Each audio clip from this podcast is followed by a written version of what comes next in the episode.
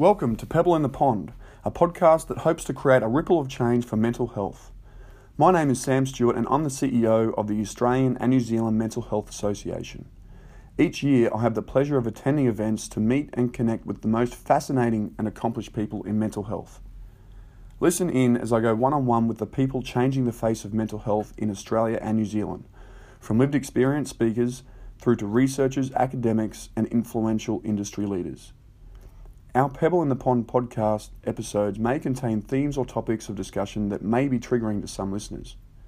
If you feel you need assistance with your mental health at any time, please contact Lifeline on 13 11 14 or visit the Get Help page for additional resources at anzmh.asn.au.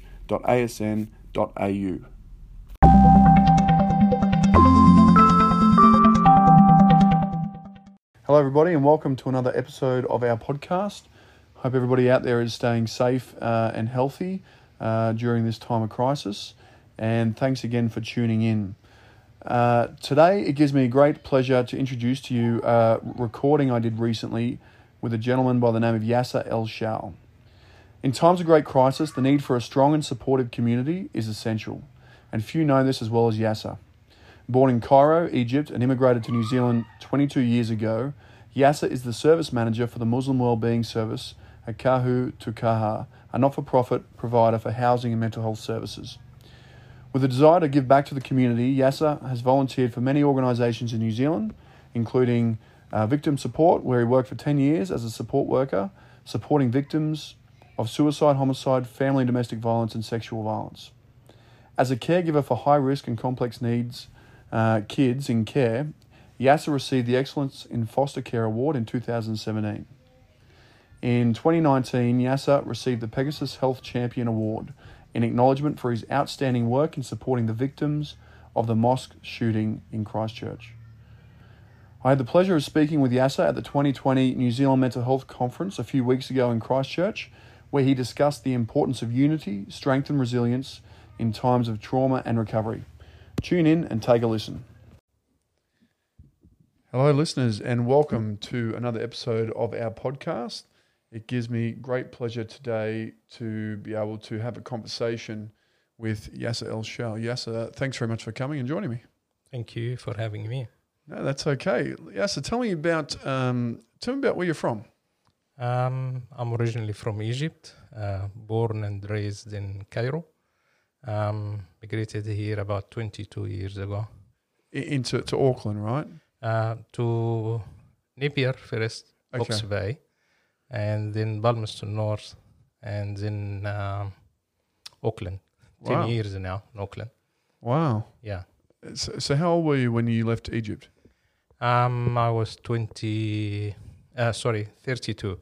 Wow. Yeah, 32, 33. And what was it like to come uh, go from Egypt to to New Zealand? Such a beautiful um, country here. I haven't been to Egypt.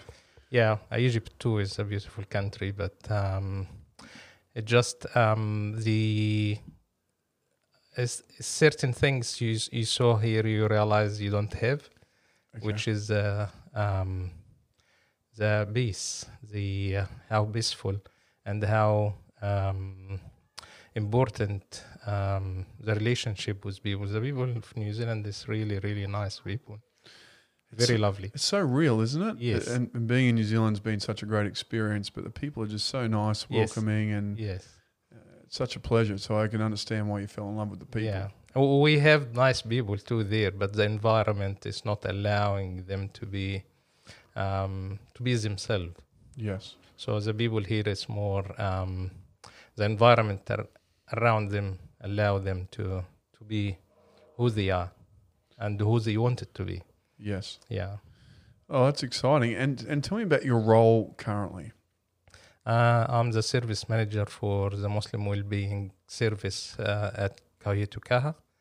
Kahui Tukaha is a Ngāti Whātua organization, and um, yeah, this um, is is a very diversity organization, and we saw blessed this um, Ngāti Whātua allowed us to have this diversity in, in this organization because this was one of the the success we had when we came here to after 15th of March. Mm. Yeah. So obviously, we, we definitely want to talk about that uh, unfortunate experience. Mm. Uh, but as far as the organisation goes, obviously diversity and equality is really um, paramount. Some of the values that, that uphold in that in that organisation. Tell us about the organisation and the work that it does. Yeah, um, our organization Kahui Tukaha, uh, Kahui Tukaha is the um, the name we have been gifted by Ngāti Whātua. So we can't call it Kahui or Kaha by itself. It is Kahui Tukaha, um, which is the self-determination of the people. That's to have their own decision and they have their rights. And we have our value of the Manaakitanga and Rangatiratanga. And all these values of um, uh, giving the um, people the power to be um, have the self determination to decide their destination, and we there to work with them for what they need, not us decided for them what they need. Yeah. Yeah, and so our work is a social service and mental health service, and um, uh, social housing too. And we have the um, different um, teams. So we have the uh, social housing team because we are social housing provider, and we have the mental health team, which it has uh, Maori mental health, the Pacifica mental health, and the um, Asian mental health, and we also have the Rainbow. Um, so uh, we have the Rainbow team.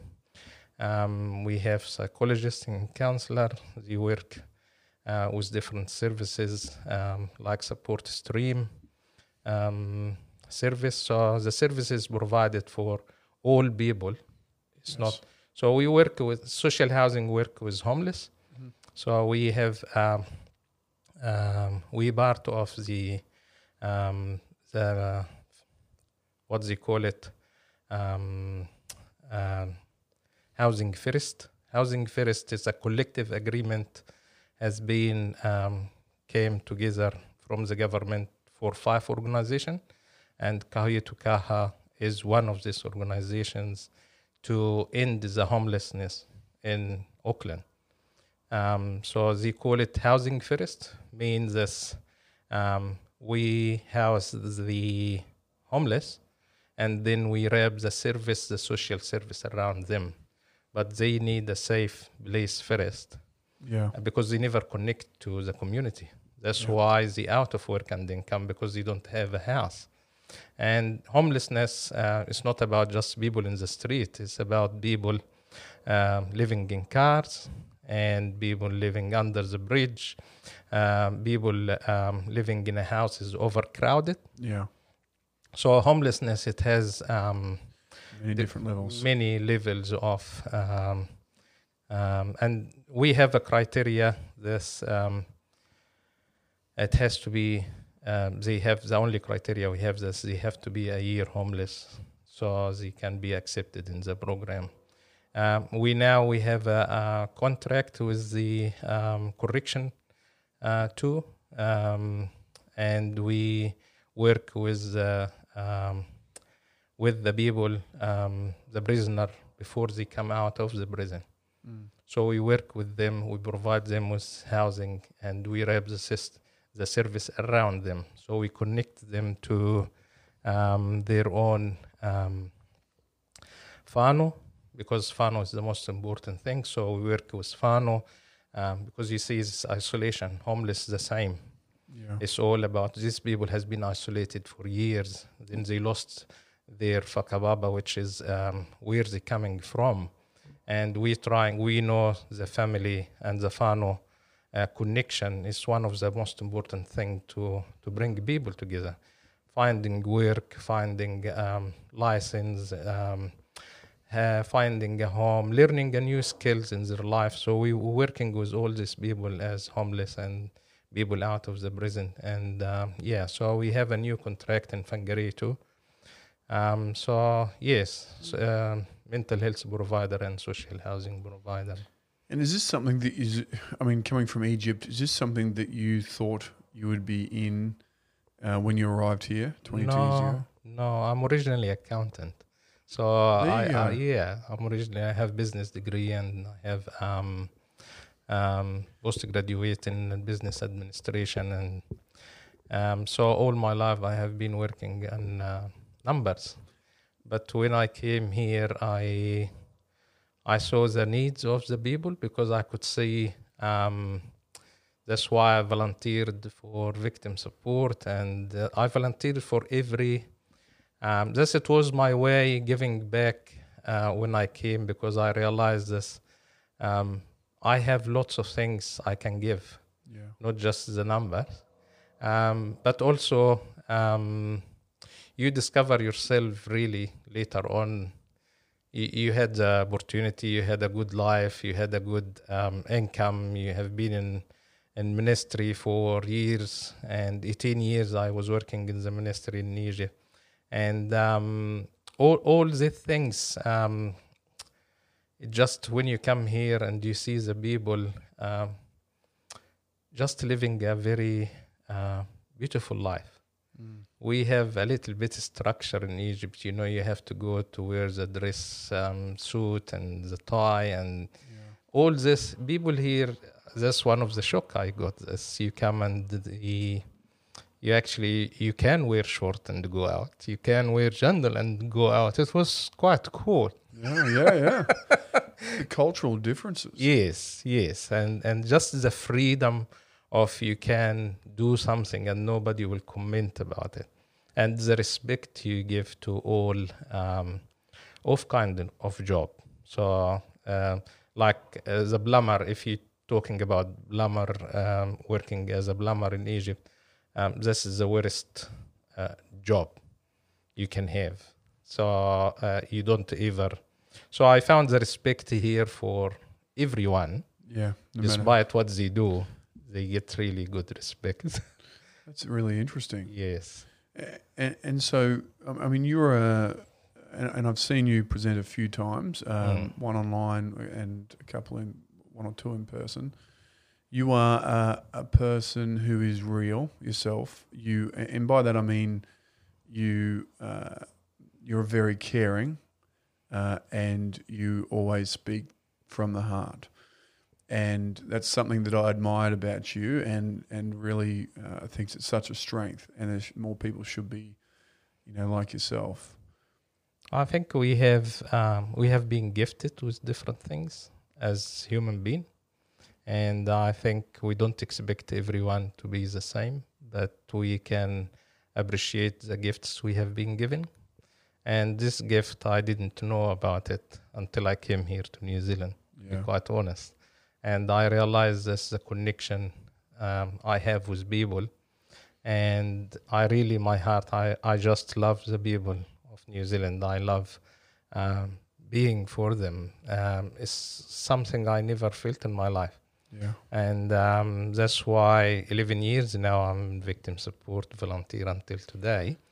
Um, we've done all the homicide, the suicide, the family violence. We attended deeply um, lots of um, cases.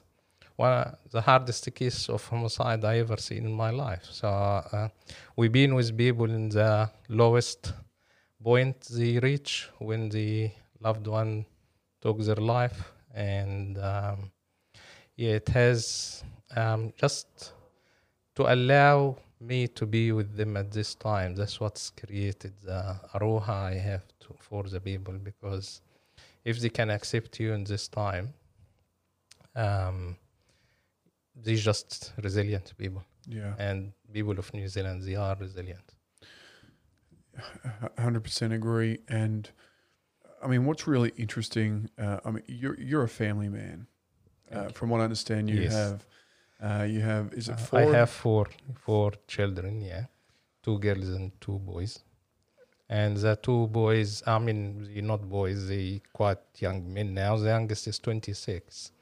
And both of them, the um, social worker. One is the health profession, and the other one is in Oranga Tamariki, social worker um, for a child care. So, care and the protection. So um, the two girls, um, one she's accountant and the other one um, she's a food technologist and she's um, she's working for Fonterra, um, Tip Top Ice Cream. So Wow. she she's the innovation manager. So she does all the new uh, product for the ice cream. Oh, wow. Geez, that's a good job. Yeah, that's why I'm this size because I Got to try you have tried. we well- have to approve it first. That's it. That's it. Part of the perks. yes, yes. Uh, so, so something. I mean, you've always been compassionate. You've always had your own whānau um, uh, that you've held dearly close to you, and something that um, that is really important to you. The the connection uh, and the relationships, not just with your family, but with the people that the cases. Uh, I don't want to call them cases, but the the people The that you're engaging with in the Yeah. community. T- tell me how important is that? Um, we we not created to be by ourselves. We created um, to be with others. We can't live by ourselves. That's my belief. And we we like a chain connected to each other somehow. And this connection it happened um, without us understanding it. It just it is a connection there. When we because we all human being and this we don't know it until um, a trauma happened. Yeah. So sometimes the life take us away, and we we busy with our work, we busy with um, our relationships, we looking after kids, uh, financial um, mortgages, and all of these things. It take us away from us being a human being. We we only go back to being ourselves as a human when we have a disaster, when the trauma happen. You actually start to think about yourself and your needs, and you realize this. You're not a superhuman. You were far away from the truth. The truth is, you're a human being, and you need to acknowledge this. And you, you can't keep going in life, uh, and the life will always be good Yeah. the life always will be uh, up and down. But in New Zealand, um, we always think this um, things gonna go. We will always have our work. We'll always have our home. We'll always we'll never gonna um, you know not be able to have this or to have not have this. So it's always in our mind this we're in control of everything about uh, our destination. But that's why um, when we lose job, when we lose the partner, when we lose the wife, when we lose a child, you get this trauma and the mental health because we not we didn't used to it. We used to the um, especially with the young people. The young people um, um, they haven't experienced um, too much resilience to to actually when things happened or girlfriend leaves them and they go and suicide because the girlfriend left them. Um, because the strength what they have hasn't been built in. And i could see the things um, happening because of the lifestyle. The lifestyle um, you didn't experience uh, when the last time new zealand experienced war you know when when the last time new zealand experienced um, disasters um, it just started to happen when we had the uh, Napier earthquake and that was ages ago. And then we have um, you know um, Christchurch earthquake. And that's when we realize that things can go wrong. Yeah. but in general w- we don't believe that things can go wrong. Um, that's why i loved the work as a volunteer for victim support because i saw it with, i saw the reality of life. I learned from victim support lots of things even um, physically i saw it i saw uh, a wife crying uh, because she said he was just sleeping he, he just slept and he he died we just he was next to me and he had nothing he had uh, no um, physical illness. He has nothing. He just was sleeping next to her. And all what she remember and what she's talking about, I wish I knew that he gonna die. I will do everything. And the blame and the guilt around this because we never think that these things could happen. And then we start to fall apart. And that's what I love about mental health. And that's what I love about volunteering for years for victim support because the stories of the people, that's what shaped me. That's what it's built this aroha because I could feel the pain of people when they describe it and the guilt they feel because of the beautiful heart they have, but sometimes because of life they forget this beautiful heart. And when tragedy ga- comes and they walk in and they see their son hanging in front of them, um, you know, they, they can't handle it because it's not about the trauma, it's about the guilt. Why did he do this? And this incredible thing, like people always question around suicide. You know, why people suicide? I wish I was next to my friend. My friend killed himself. Uh, he was with me. We were just drinking yesterday, and in the morning we heard this. He killed himself. He was happy. He was this. I wish I didn't leave. And you start this process of guilt and blame and um, and the whole thing. You look at it and you say, "Wow." Now I started to look at life differently. I started to experience people experiencing the trauma. I started to appreciate the life. I started to appreciate my kids. This I don't want to upset them because I might lose them today. And it's not spoiling them, but just I wanted them to be in the right place mentally and psychologically. And I always talk with them about if anything happened to you, you now uh, you can stand by yourself. I'm always preparing themselves. So the journey itself has built me, had made me better for myself and for my family and for all people because um, we're teaching now through our work um, all these things to people that it's okay that things goes wrong. We very resilient and we have power or self determination to continue and we're gonna recover. It's gonna take time. And this is the journey I love about working with people. I can see people when I met them the first day after suicide or the first day after homicide. And um, I met them three, four years and how they came all this far because they, they are resilient. They are, the trauma stays there, doesn't go. I, I don't believe ever that the trauma is gone. Okay. Um, but um, that's why when we have another trauma, just trigger the old one, and then you end up in a little bit mess because we think that we healed. I don't think we ever healed from the trauma, but we learn to manage it better. We learn. Um, we have been gifted as a brain of um, that we can forget things, and with the time we start to forget and it gets less.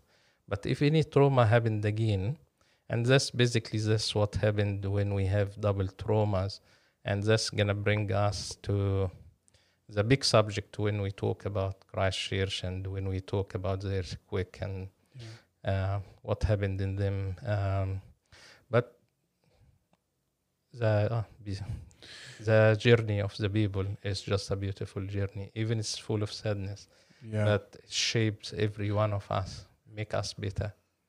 And talk about resilience. I mean, it is. Uh, I mean, it's a word commonly used with the people of New with the people of New Zealand, but rightly so. Mm. Uh, I mean, what they've experienced, obviously through the earthquakes, but also the massacre just over Yeah. a year ago today. Um, t- tell me about the role, uh, the role leading up to that, and, and what you and your team uh, were engaged to do. Um, I can go back to um, how we working at um, our organization as Kahui Tukaha.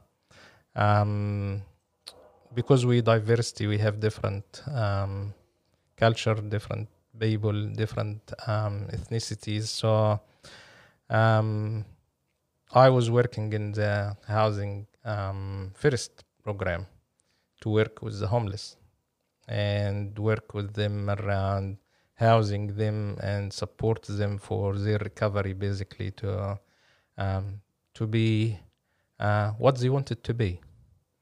And we put a goal plan and everything. So I remember on Friday 15th um, that um, our CEO, Barbara Brown, um, we finished the Friday prayer and they allow us to go and pray and we work extra hour but they allow us to go and pray on friday as muslim team. Yes. um, so that's a huge thing for us. That's you know um, the support. You get this you feel respected. Yeah. and i remember we came all of us together um, after friday prayer on 15th of march. And she was standing um, in front of the door and um, she looked like somebody really something really bad happened. Mm. we didn't know. We just arrived to the office and she has told us to go home. So i was in a shock. Um, she was very serious. She said you're not safe. You need to go and look after your family. Um, we heard in the way this it was a shooting but we thought this you know somebody just uh, shot somebody in the street like what happened in england or by the time we got home um, we discovered the disaster happened. Um, at night um, we received a call from here asking us if we want to go um, and help um, the people of the victims of Christchurch. Um, we all put our hand up, and I remember she booked all the tickets for us. Um, everything was organized. Victim support too contacted me, and they said we need you there. I said I will be there anyway, and um, so um, yeah, we went next day to Christchurch. A team of about 10? Nine, Nine, okay. nine of us A- And you flew from Auckland down to to Christchurch. Christchurch. And this is the day after? That's the day after. Yeah. A- And tell me from from from your experience uh, with this tragic and horrific event. What what was it like from from your point of view? Um, The hardest thing you've ever done? um, oh, are you asking me on the day we arrived or after nine months? Tell me about the differences, because I've never obviously done Yeah. that. But it would be Yeah. really interesting to. Yeah. Um, it's definitely um, when we arrived there, we didn't know what's happening. Um, it was everything, um, you know, police cars everywhere. Everything is locked. Um, Yeah. people running all over the place. This was the second day, and it was a small hub they created for people to be there, and um, we couldn't get any close to the mosque. Um, so we make the decision as um, Kaha team, not as a Muslim um, team. We made the decision that we need to stick with our values and um, our uh, organization values. And that's what's going to get us through, Mm. which is um, the manaakitanga with people. How are we going to um, help the people. Yeah. Um, how we to empowering them to, to go through what they're going through. So um, the values, what we trained for, and the um, the work we have been doing had um, helped us a lot during this time. It's the only different. It was very close to home Yeah. um, because we discover we knew people there. We know the people, so um, it's a small community, and um, but we keep ourselves safe um, by following actually our values. Um, not as being a Muslim team and or mental health team or well-being team. It was about us being professional because we believed that's what the people needed at the time. Yeah. They didn't need us to cry with them. They didn't need us to. Um, they need somebody to understand what they're going through, and it was very easy for us as cultures and as language because when you um, when you're on trauma and you're in a shock and you have 34 widows and you have lots of youth and you have a video has been displaying to all these people and the amount of trauma they experienced in the first week and to get even their loved one to get buried. Um, it took a huge efforts between us and uh, talking with other agencies to explain to them what this means to people what it means this um, why widows can't leave home why widows has to be three months? Uh, 10 days um, at home and they need to be looked after while they are at home. So the lack of um, culture awareness and the lack of knowledge around the culture um, and the diversity and understanding that this community has been isolated for years and years and they don't understand the system. They don't understand when the police saying oh we have coroner and they have to do this. You don't know who the hell coroner is you know because um, they have been isolated. The, since 9-11 you know this community it was attack on them. It was attack on specifically on the muslim. Yes. and um, the media has been targeted the muslim and which it changes the behavior of our people. I could see the change of the people. I loved when i came here um, how the media has controlled um, the people brain and the way of thinking about muslim. And muslim become terrorist. And this has isolated and traumatized um, people. So we have um, the men refuse the woman to go out because it was a discrimination because the women they are the ones they appear muslim very well. The men can hide um, the woman because they wearing hijab so they became a target. So they became a target for any discrimination in the um, at work in uh, university in uh, school. Um, the hijab was targeted because that's um, so that's where is the mental health came from. Yeah. so the when we isolate people, when we have um, this lack of understanding of um, um, the real trauma what these people suffering for years, and then we we come to uh, 15th of March, and I might mention it today in the one of the story um, when a she said to me um, on the morning of 15th of March in Hagley Park and you know, I was spit at by somebody and they pulled my hijab. This wasn't the first time. And in the same day at five o'clock, people hugging me and they said, they are us. I don't know what does this mean. Yeah. So you can see the trauma on the people. Um, it wasn't about just 15th of March. It was about a long-term his, historic uh, mental health has been caused by discrimination and racism, not just against the um, ethnicity. It was about religion, and that's the difference between um, racism and you call people with the race and discriminate against their religion um, and their belief. You know, you, you, uh, either of them is not allowed, and we never talked about it in New Zealand. That's the first time since 15th of March people started to talk about discrimination and racism. Yeah. So, um, yeah, it was for us. We hold all this working with people around the not 15th of March, not about the loss. It's about the big issues what they had.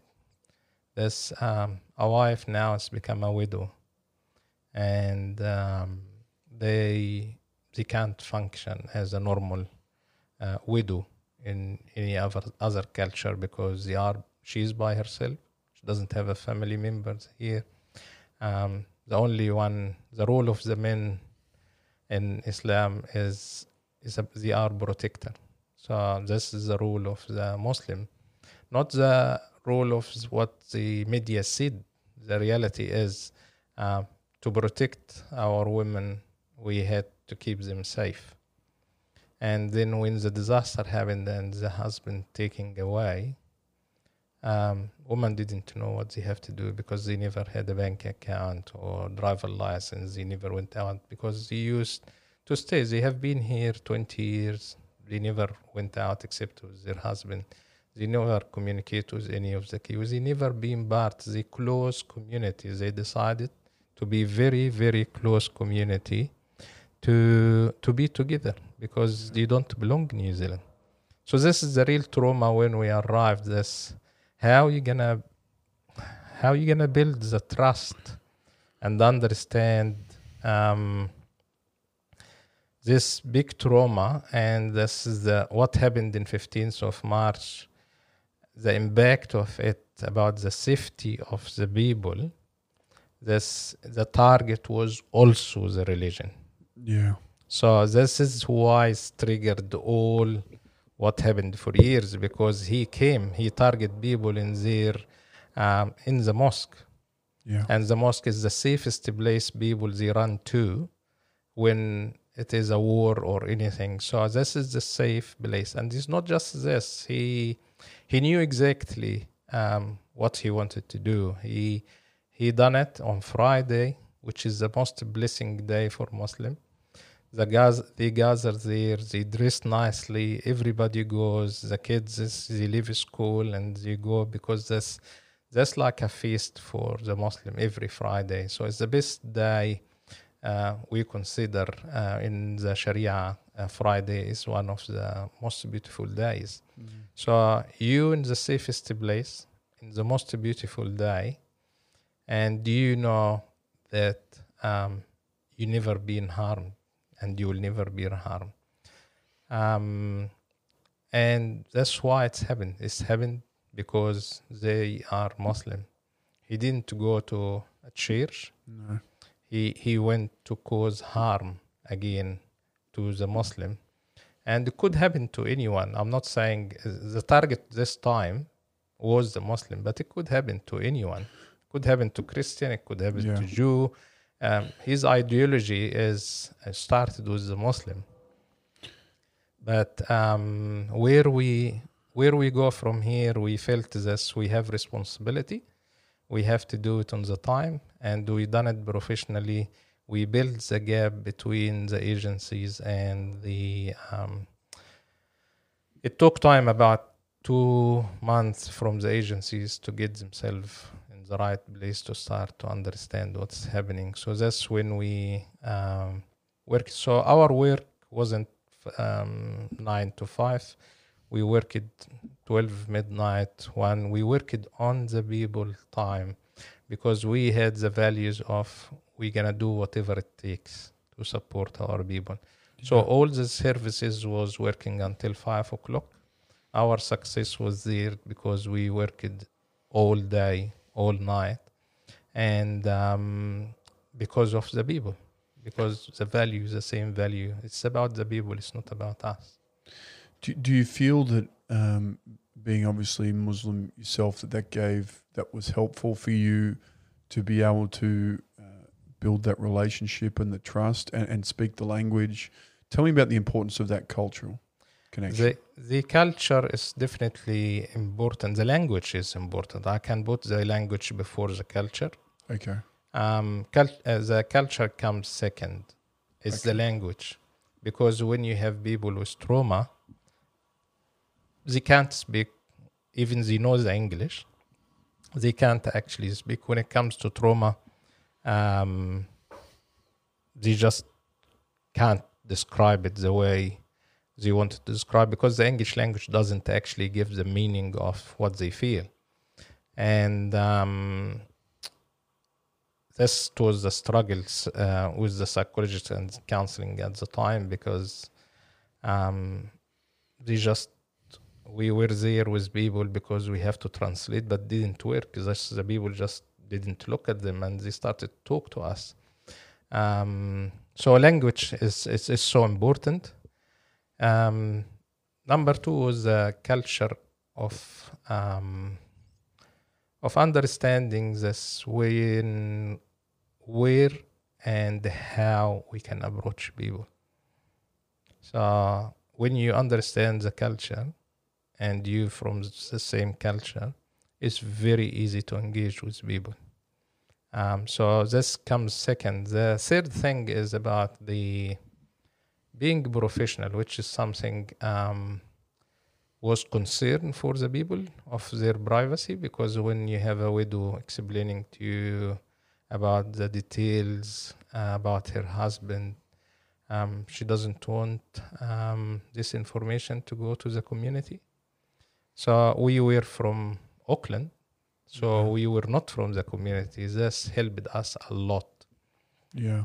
So people believe that we not from the community, so we will not share this information. And we told them that our our professional work does not allow us as professionals to disclose this information to anyone, which is this something new in the community, because in in communities they know it, everything about each other.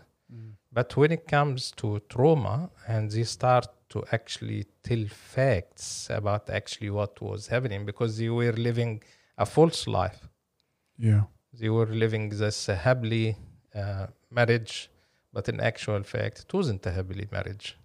They were talking about, um, you know, this the, the husband used to do this and and this was wrong, but they knew it's wrong, but they never talked about it because it's accepted in the culture. But all these issues has been um, issues they could not talk to any professional because for them um, it will end up that um, you know uh, kids might be removed from the home Yeah. because he talked about the father was yelling and or something like this and they will not understand they will think the yelling is a family violence instead of understanding this is the way um, um, the, their culture is. Yeah. they yell when they speak. They don't they don't actually um, speak calmly. They just uh, um, that's the way how they present their view. And um, so certain things like this definitely helped a lot. Plus um, the trust the trust that you there for them. And they test you. It's similar to the maori similar to the people. Sometimes people watch your body language. So they watch you. Are you wanted to go? You wanted you know you had enough of listening. You so it took a huge amount of time trying to build this relationship with people. So we can understand the depth of the trauma they have. And then we started to to explain these things and make make training to the psychologist and the psychiatrist and the GB and the medical center here in Christchurch because they really wanted to help. Yeah. the people their heart was in the right place. And um, all what we said to them in the first two days we asked the gb because they asked us what, what can we do urgently make things better i said just call search for your in the medical center what you're working in who's the muslim people and call them and ask them how they are that's a big thing Yeah. and they have done it. They have done it on the night of the training. Most of the GBs actually called, and the the the outcome of it it was incredible. It was incredible. This the people for the first time they realized that somebody care. And especially a professional. So uh, yes. It's powerful. yes it's very powerful.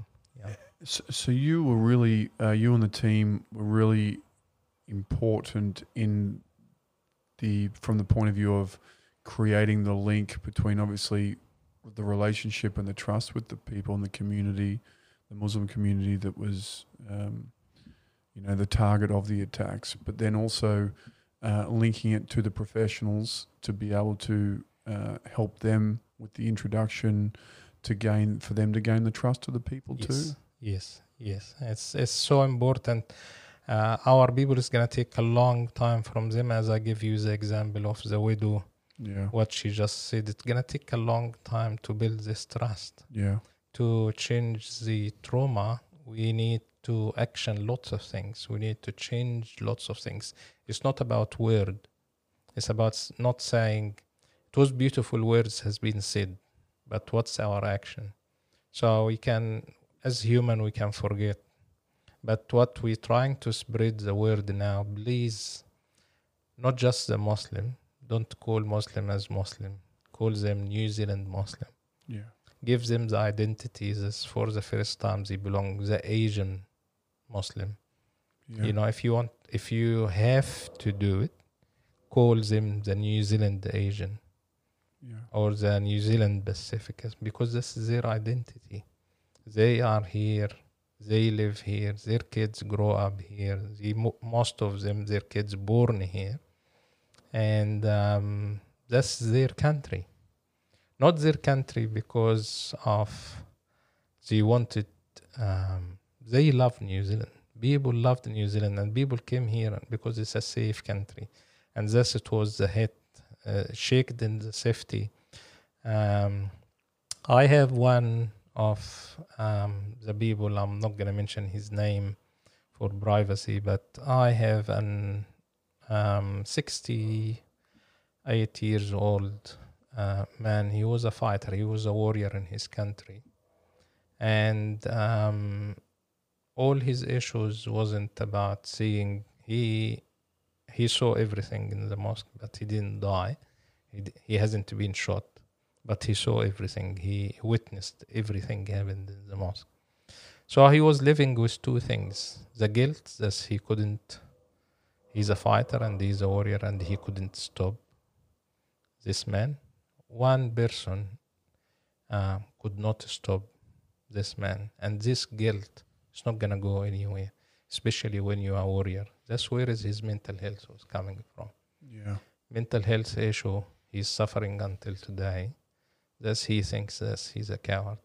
Yeah, because he could not protect like what he usually did for years and years um, in his own country. Um, so he's not the only one. Lots of old people um, feeling the same way. Um, their mana has been taken away. Their um, dignity yeah, has been stolen because they could not defend themselves. They believe because they run away. That's not in our culture. We actually quite warriors. yeah, The men in our um, countries they grow up with war. They know how to defend themselves, but uh, it's sad. Uh, so it, it it it looks like it has something to do with 15th of March, but it has something to do with the way it has been done, and I think it meant it to damage psychologically our people too, for a long, long term. And we have men hasn't been to the mosque since the 15th of March for a year. They can't go back. We have men um, living, um, they can't face their wives because they couldn't protect other men. Uh, women who lost their husband, they thinking in the other men that they didn't protect them too. So it's just lots of things. It's not just about somebody died and Yeah, it's a very, very, very complex cases, and the guilt and the blame and the um the I I wanted to say about the video too and the damage it has caused to our widows and our young people. uh, most of the kids watched the video and downloaded, and they saw how their uncle and their father passed away. Um, widows saw the video um, a lot to see how their husband died and did he defend her himself. This caused a huge psychological problem. Gonna go for years and years because this has changed the view of this man. She lived with him for 30 years. How he could not stand and do that. So it's lots of complication. Yeah.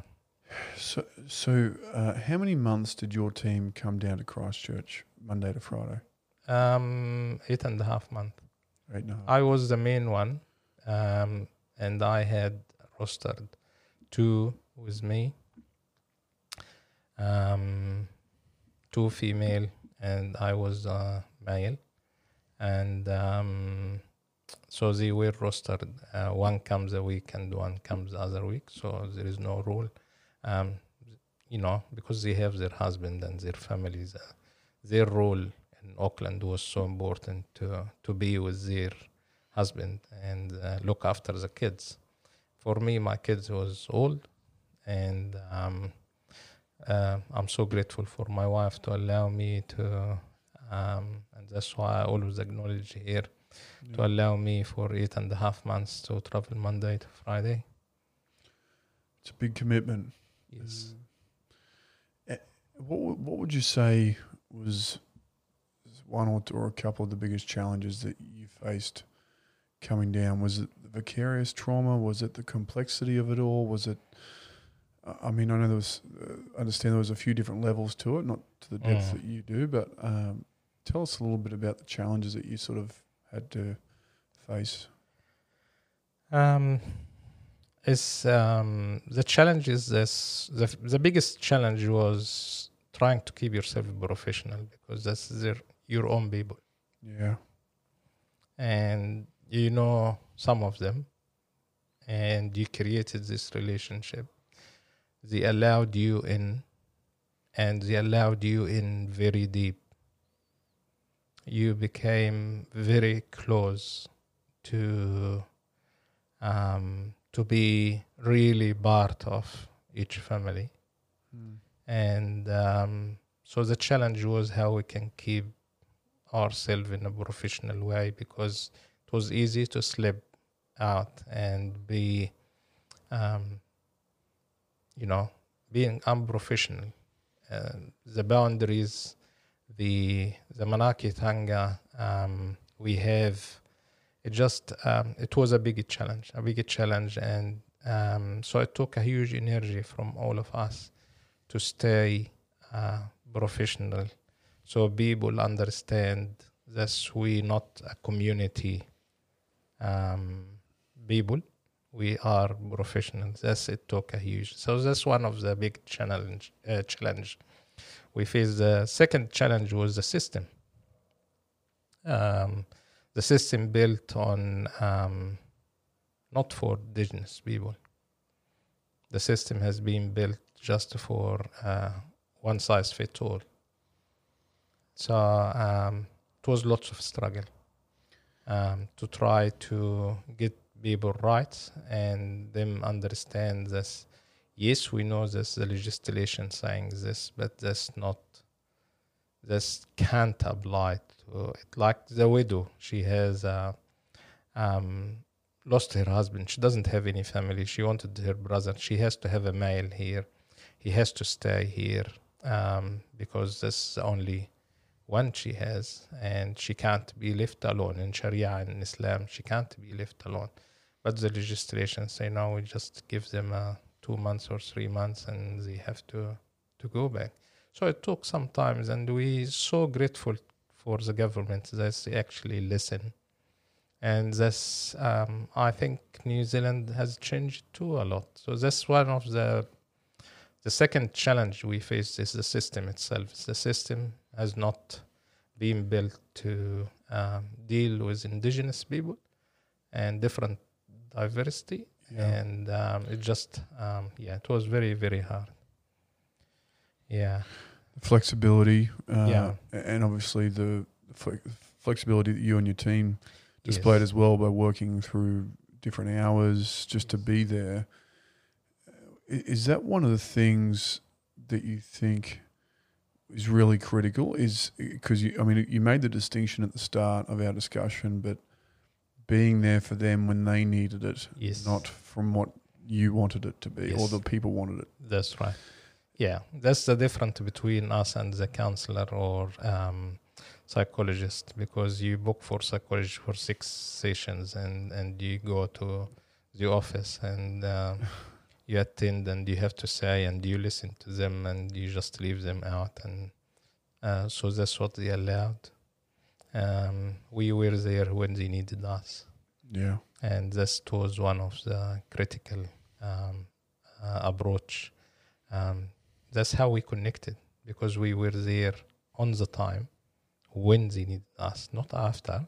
Yeah. And I always say it, I was it's like somebody really hungry, and um, you don't provide him the food when he was hungry, and you come ten days later on and you invite, say, um, I have lots of food for you. Mm. He doesn't need it. He's already passed. Yeah. Yeah. the same with the money. If you don't give the money for somebody when he need it, and he got off the problem, then he doesn't need it anymore. So the system is not working this way. Hundred percent. That makes sense. Yes. Yeah. S- seems obvious when you put it like that. Yes, and and and the this is the this is the other challenge we face. This everybody went to the psychologist. Everybody has been diagnosed with PTSD.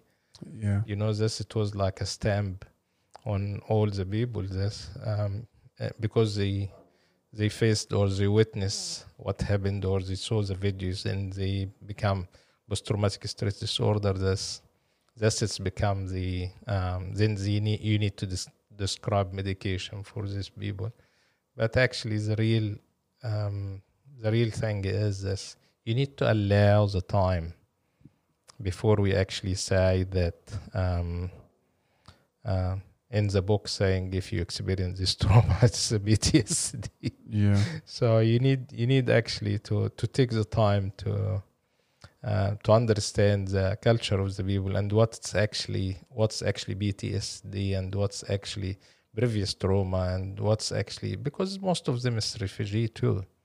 They came, they have their own bro- trauma too when they came they have been supported for two years. We always support the refugee for two years, and after this, we leave them alone.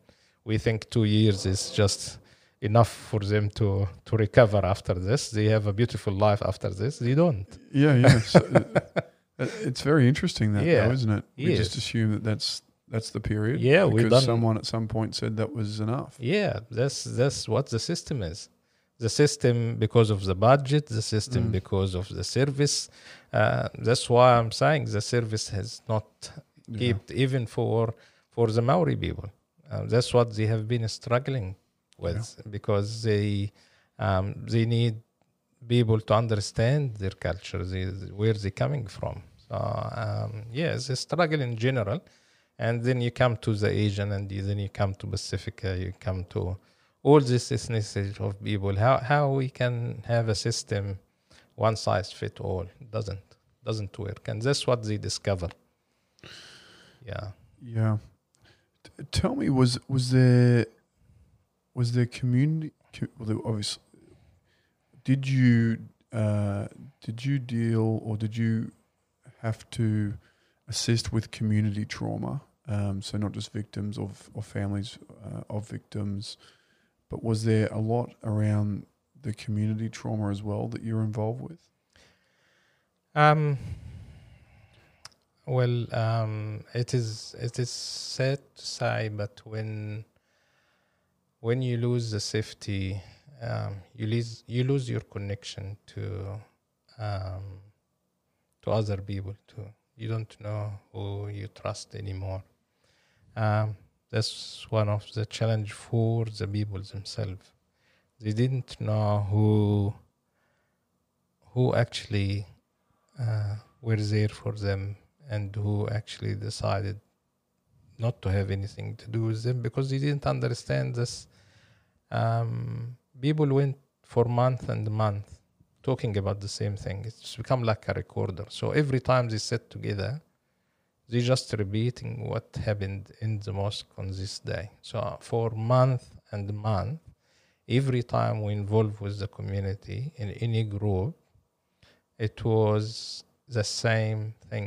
You hear them because that's all what they were talking about. So they were re-traumatizing themselves by repeating what happened and talking about the stories of I saw um, uh, Ibrahim, I saw Muhammad, I saw this, I saw no, no, no. The other one say no, he wasn't doing this because in the time of the trauma, you don't actually see things right. So Yeah. they struggle to to understand what actually happened at the time. Reality was distorted. Yeah. So it is um, it's very complex, but working with um, community, we knew this because we're not from here, and it's, the day will come and we have to leave. Um, we did not want to to leave without um, leaving people in place um, to at least carry on the job, and that's when we Canterbury, uh, DHB, and um, agreed to have a Muslim well-being team in Christchurch. So um, we done it similar to uh, Kahui Tukaha, so it is under Purapura Whetu, um, which is a Maori organization to social service um, here in uh, Christchurch, and um, they created the team um, to transition from us to them because we didn't want to leave the people. Uh, we didn't want to be a service, just Yeah. come and go because that's what happened. That's another trauma. The people came from overseas to help the first month and two months, and they left. Yeah. So, um, and that's the problem with our system with the services. The service always come and go. Because- Consistency. Yeah, because of the uh, budget or what they don't have. But we actually um, wanted to this service to be continue for the people and to be the same um, from people with different language and different culture. And that's what was the success to creating a Muslim well-being team in Purapura Whetu uh, in Christchurch to so we can transition um, our work to them so they can carry on with the support of um, the community. T- tell me about some of the lessons that you learned from that experience. Um, personal lessons for myself first. Um, I connected more to my family. Yes.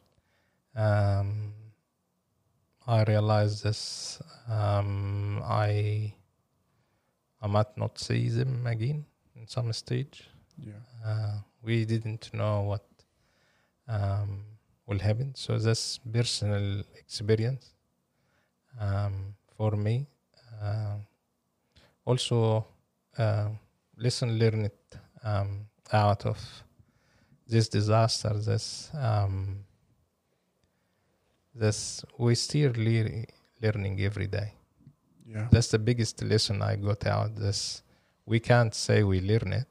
We can say we're still learning, but until now, what we learn it is one, two, three. So what we learn it is um, the culture approach and the diversity is so important when you're dealing with trauma.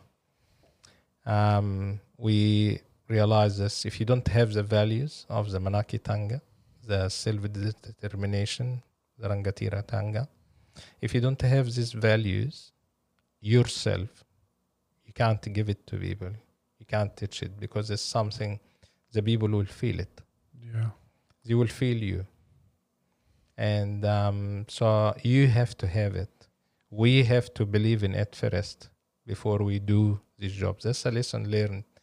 Um, that's we can't just go as professional because we qualified psychologists and we go and do the job or psychiatrist. Yes, the it's a time for dealing as a psychiatrist, and it's a time to deal as a counselor, and but it's a time for um, people in the front line to um, has to be qualified mental health people, uh, frontline, available always for all people, not just for Muslim, for Yeah. all people, because that's what they need in the time. You can't just involve a psychologist straight away, or somebody goes and say after after a week or two or, or a month, say, ah, you need psychologists.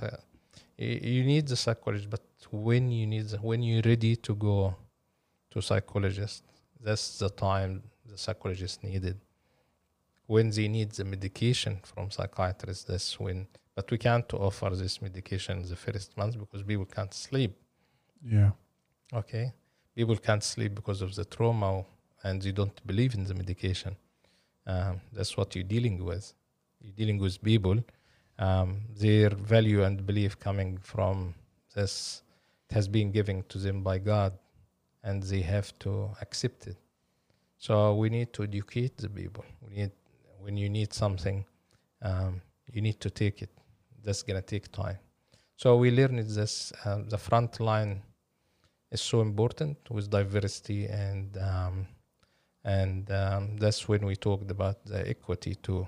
Equity is giving the people they are in need more than the other people. Not equity means that you give people all the same.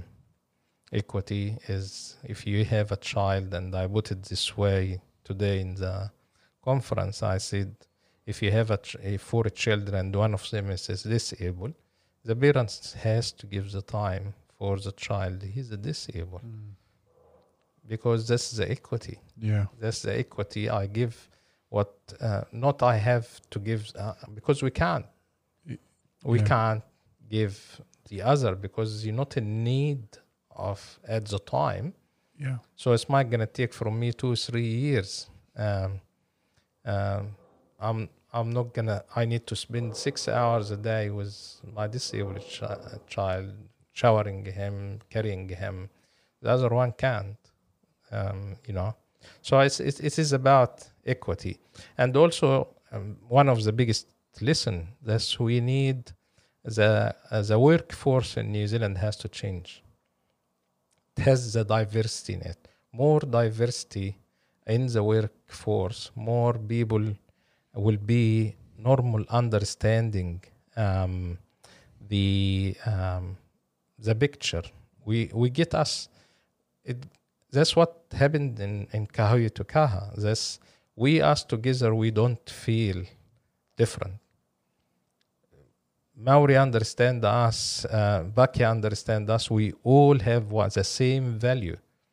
We all uh, have the same um, um, value and understanding. We might don't have, we might have different religion, but don't look at the difference. Look at what's common between you. What's common between you is the value. We all have the same value. We love helping people. We love giving to people. We love the making people have self determination, so they can. Um, we teach them to fish, not to give them the fish. So uh, all these things is is so important. All these values get us together Yeah. and that's what happened when um, the victims in Christchurch started to invite people to their homes, the agencies, and feed them. And the agencies said, "Oh, we can't eat. No, we're not allowed." This is a manaki tanga. That's because you don't understand what this means. That's how they they're not paying you back, but that's how their manaakitanga. That's how they share what they have with you. So don't don't be offensive or you say this, you know, I shouldn't do this. That's what we need to learn. We need the the workforce to understand the the culture and the difference and actually get together with our values, mm. not forget about the difference between us because Yeah. nobody asking you to be a Muslim, nobody asking you to follow the religion. We asking you to see because we human being. We care. So come together as a human being. That's one of the lesson learned. That's we have to understand the diversity. We have to have a force, uh, a workforce ready for any disaster when it happened we have to have uh, people with different language we have to have um, a sense of belonging for ourselves as kiwi we feel we belong to here but we didn't make other people feel that they belong here Yeah. Okay, so the sense of belonging, because that's what identify us. That's what it makes the love and the aroha to this country because it's belong them. Yeah. Can you imagine them not feeling they don't belong? They will not contribute to anything. No. If so, we need. It's lots of lesson has came up, and um, we just have one. One of the biggest lessons is we cannot stop here. Mm. We can't stop what we started. We have to continue doing what we said. We said they are us. We said we all one. They said um, prove it. Yeah. So you're not gonna prove it in a year. No. You're not gonna prove it in two years. And please don't apply just for Muslim. Apply to all people. Can you imagine all people come together? Because when you have a disaster, all people, you, the first one, you run and look after your neighbor straight away, even you don't know him. Yeah. That, that's what happens. That's why we, we, we are a beautiful country because that's what we do. There's been some great examples of that Yes. of that. Um, definitely post uh, uh, March fifteenth last year. Uh, has has that been something that's uh, been part of the the blessing that's come out of this? You've seen the community, no matter the religion, no matter the background, the ethnicity, coming together and and just being together Yeah. as one. Yeah. Yeah. They came and we don't want them to go away. No. what we're saying um, don't make anyone because the hate will always be there it will always somebody hate somebody but we don't want to be part of this. Yeah.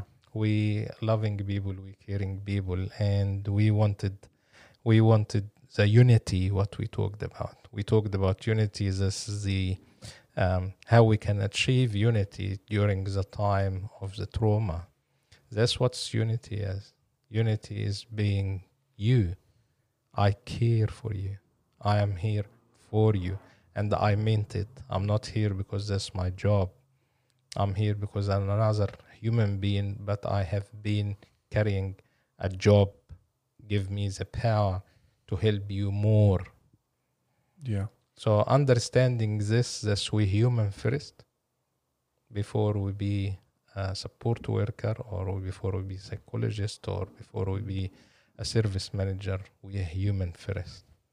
And this human connection that's what it, what it means to people when you have a trauma It's it's been really interesting, uh, obviously talking to you, Yasser.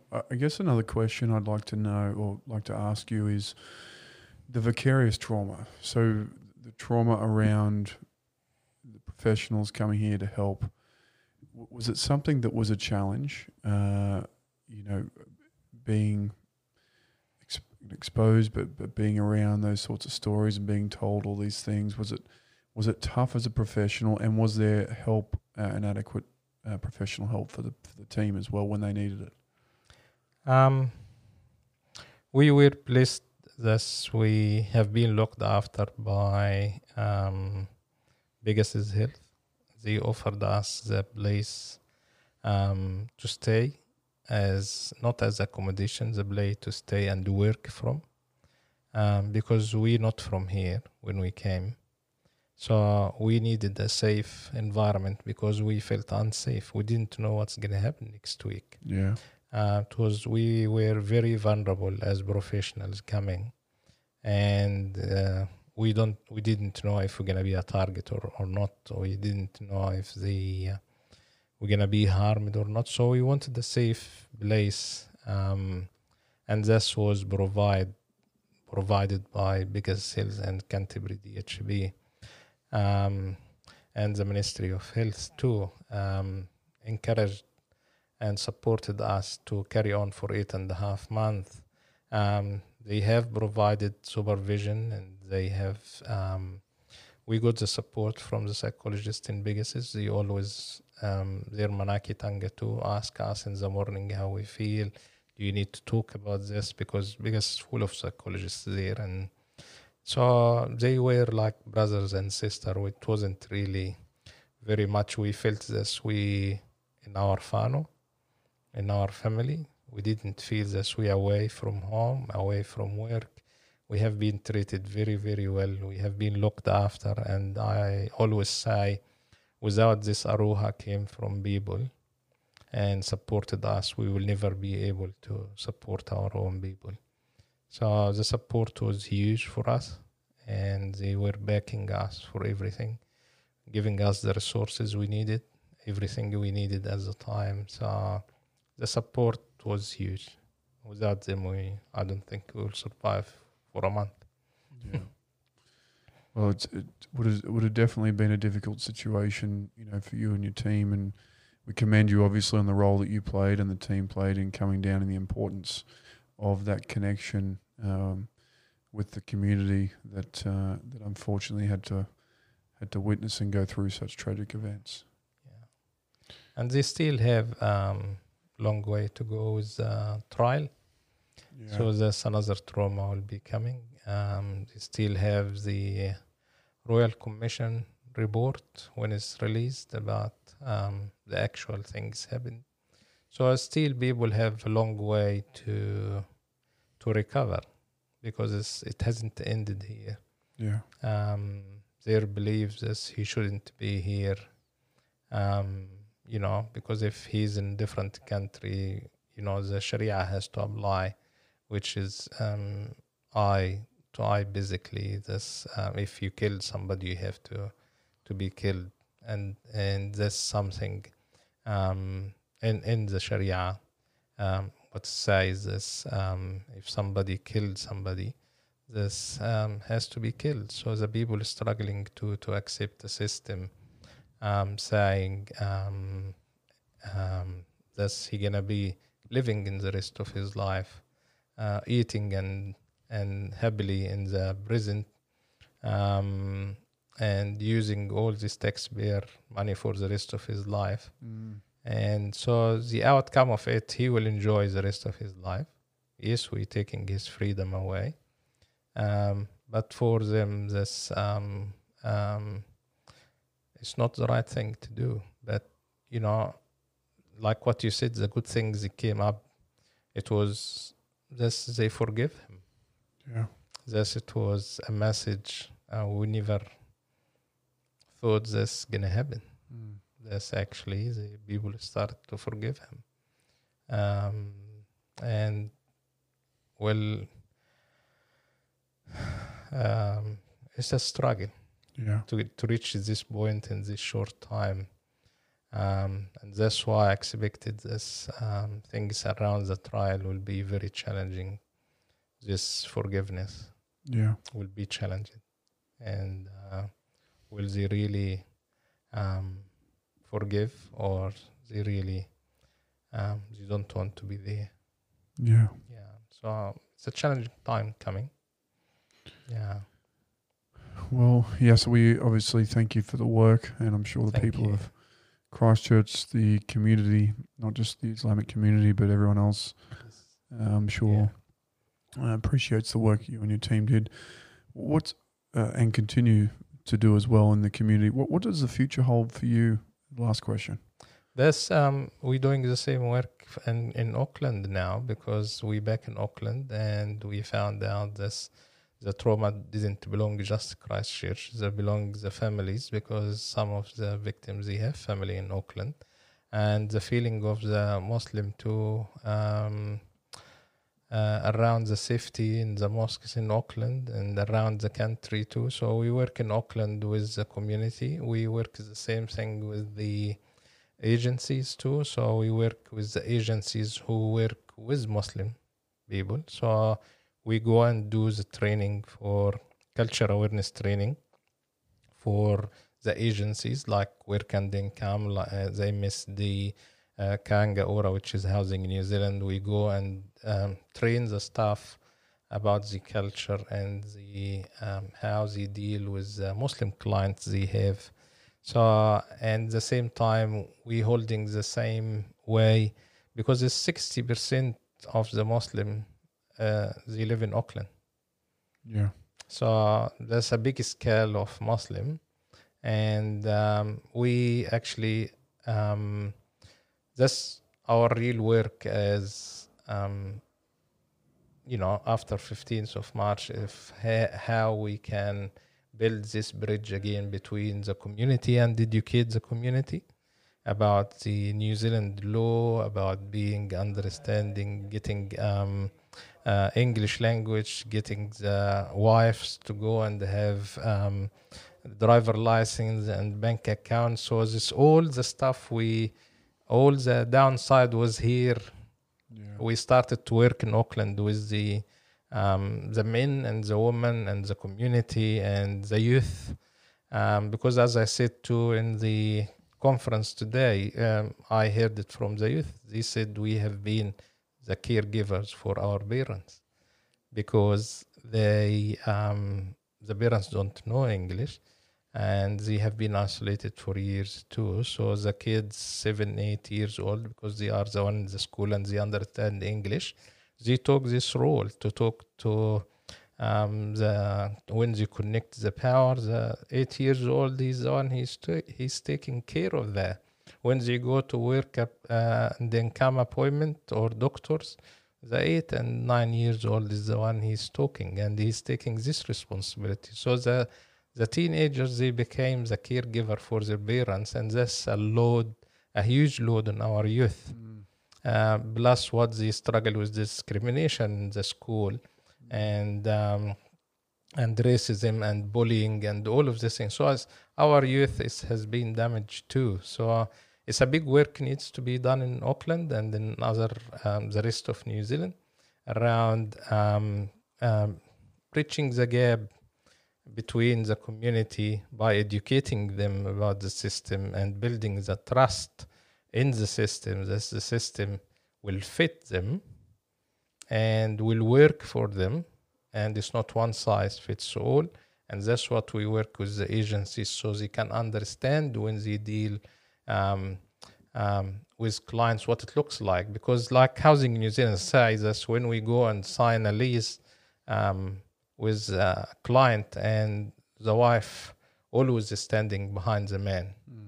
Uh, we think that he's taking the power over here you know? And um, they talk to each other with different language so we don't understand what's happening. So we think that a dom- it's a domestic there. So uh, this judgment for the situation not understanding you don't understand that she has to be behind him because he's the protector Yeah. you know they do not have this knowledge to um to actually understand uh, why when the man is not there why the mother even she knows some english why she bring her kids to be there so they can hear. And they don't want the kids to hear what they're saying because it's an adult matter. But for the mother that's her security because they are the ones they understand the english and they are the ones they can explain things later on to her with different language. So that's another burden on on the kids but they didn't understand that. So all these little things um, we consider it little but um, you know understanding why people coming with qualification like doctors and they end up as um, drive uh, with uh, driver uh, taxi drivers you know why you didn't give them the opportunity. Um, we have surgeons for two, 20 years. They have been working as surgeon in their own country but they end up as taxi driver. What a loss of um, of opportunity. Yeah. Skilled work. you just just to bring them give them some um, training put them for a year or something to train. They have 20 years experience as surgeon dentist all these people coming engineers coming. They have been 30 years engineer but they come here and they end up just sitting at home or work and income or they end up so um, you know they become burden on the country their mental health after they have been studying in their own country and being uh, respected. They come here they have to put their hand out to work and then come to ask for money for their family because he's the father that's his responsibility that's his role in islam Thus, he's taking care of his family, but he can't actually take care of his family because the country doesn't want to employ him because of his name. Because I had this when I came. The first year I came, um, I applied for a job, and the agent who I was working with, he said to me, "I will give you just advice. You have to call yourself John or uh, something, but more the Yasser in the CV, you will never be employed. You will never be employed. So you have to change. That's why the Chinese always have different names. Okay, you look at the Chinese, this they made it easy for them, but we have identity. We can't. This is the name that has been gifted to me by my parents, Yeah. and I'm so proud. I'm now not changing even for, for even you're gonna give me a million dollars, I will not change because that's my identity. That's the gift I have been gifted. So all these issues, um, yeah, is what we're working on at the moment in Auckland is um, trying to reduce this anxiety and the the, the misunderstanding and the the uncomfortable and the mental health what our people has been going for years about and working with the youth working with agencies because we have to work together. We have to work in collaboration. We have to have all the agencies working together. Um, i think 15th of march has changed the map for new zealand and it's made it better. And i think if we just continue what we're doing not to stop here because if we stop here uh, we're gonna lose um, lots of opportunities we have to bring people together and not just the Muslim, for all ethnicity and all diversity in this country. We have wonderful people with different skills, and uh, if we use them, this country will be one of the top countries in the world. Canada does this. Canada recognize the immigrant Yeah. and they giving them a chance to thrive. So you use the skills what these people have, and you'll end up with a huge force um, for success. Well, I mean, very, very, very well put, and I appreciate that, Yasser. And are there any final thoughts you want to share before we sign off? I want to just thank you very much, Sam, for giving me this opportunity and um, being here today in the conference, um, talking to people again. This is the opportunity we would love to have, so other people can learn. And um, it's actually we know it, but we never practice it. And what I'm saying to the people, if you actually look at what I'm saying, you will finding a common sense. But the media has changed lots of things in our common sense, Yeah. and then you will find it in your heart. Actually, when you listen to it, you say, "Ah, this is actually right. That's actually correct." So I'm thanking you for giving me the opportunity and giving um, us as as a human being opportunity to um, to practice our human being with each other and with other people. Well, we're so grateful for it, and we blessed to have you, and blessed to have the um, Australian and New Zealand Mental Health um, Association to to bring us together for this conference. We're so grateful for it.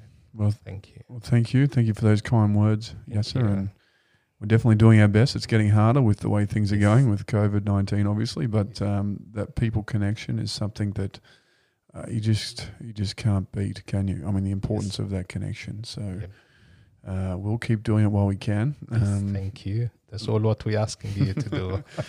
But thank you, and thanks for your time, Yasser, you. and um, and thanks for coming along to the conference and having a chat with me. Thank you, Sam, very much. Much appreciate. Assalamu alaikum wa rahmatullahi wa barakatuh. Peace upon you.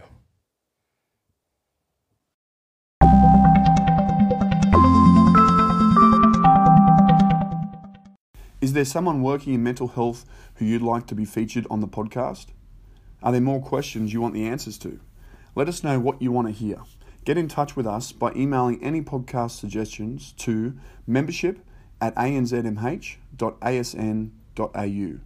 And be sure to stay up to date on our socials at ANZMHA on Facebook, Twitter, and LinkedIn. Thank you very much for listening, and we look forward to sharing our next conversation.